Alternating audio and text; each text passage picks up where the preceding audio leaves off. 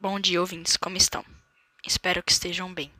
Eu sou o Henry e hoje viemos falar sobre um tema muito bom e bem interessante, e acho que muitos já ouviram falar.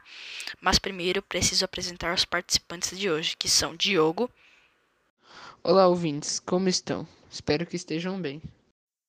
Temos também ele, Miguel Rodrigues Santana. Bom dia, ouvintes. Espero também que todos estejam bem. Bom, agora que apresentamos nossos participantes, podemos começar a falar sobre o tema. E o tema de hoje é a segregação de descartes de pessoas consideradas empecilhos. Um tema bastante forte até, não é mesmo? Mas afinal, o que significa pessoas que eram consideradas empecilhos? Aqui vai uma breve explicação para vocês. Pessoas que são consideradas empecilhos significa aquelas pessoas que dificultavam barra bloqueavam um movimento, ou pelo menos tentavam, e acabaram morrendo nessa tentativa. Agora que vocês já sabem, vamos dar alguns exemplos de pessoas que morreram por ser consideradas empecilhos. Temos um caso muito polêmico aqui, que foi o da Marielle Franco. Marielle era uma vereadora do partido do PSOL e ela defendia o feminismo, os direitos humanos e criticava a intervenção federal do Rio de Janeiro e a polícia militar, tendo denunciado vários casos de abuso de autoridade por parte de policiais contra moradores de comunidades carentes. Marielle entrou para a vida política em 2005 após perder uma amiga para a violência carioca, vítima de bala perdida.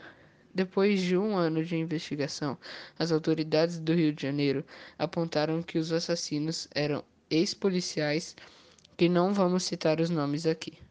Temos também Chico Mendes, que foi um seringueiro, sindicalista e ativista ambiental brasileiro.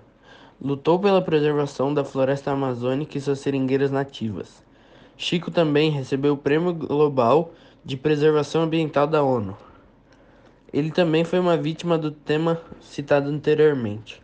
Ele foi importante para o ambientalismo brasileiro porque ele foi um dos primeiros a defender a exploração dos recursos naturais de forma sustentável, sem que houvesse prejuízos irreversíveis ao meio ambiente. Em 22 de dezembro de 88, exatamente uma semana após completar 44 anos, Chico Mendes foi assassinado com tiros de escopeta no peito na porta dos fundos de sua casa quando saía para tomar banho.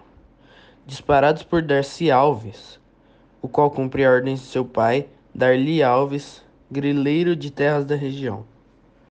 E por último, mas não menos importante, temos Martin Luther King, que foi um pastor batista e um dos principais líderes negros na luta contra a discriminação racial nos Estados Unidos.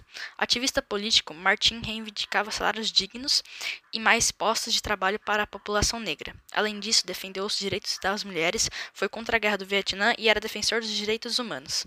O assassino de Martin, Martin foi James R. Ray que era um criminoso norte-americano condenado pelo assassinato do ativista Martin Luther King, e ele o matou pois ele acreditava que Martin era um traidor e que movia as pessoas em suas marchas para enfraquecer o país politicamente e economica economicamente.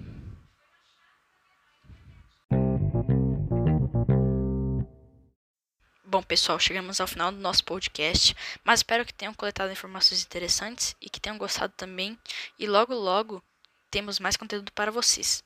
Eu, Henry, vou me despedindo de vocês. Até a próxima. Tchau, pessoal. Espero muito que tenham gostado do tema de hoje. Até a próxima. Até mais, galera. Espero que todo mundo tenha gostado da nossa apresentação sobre o tema.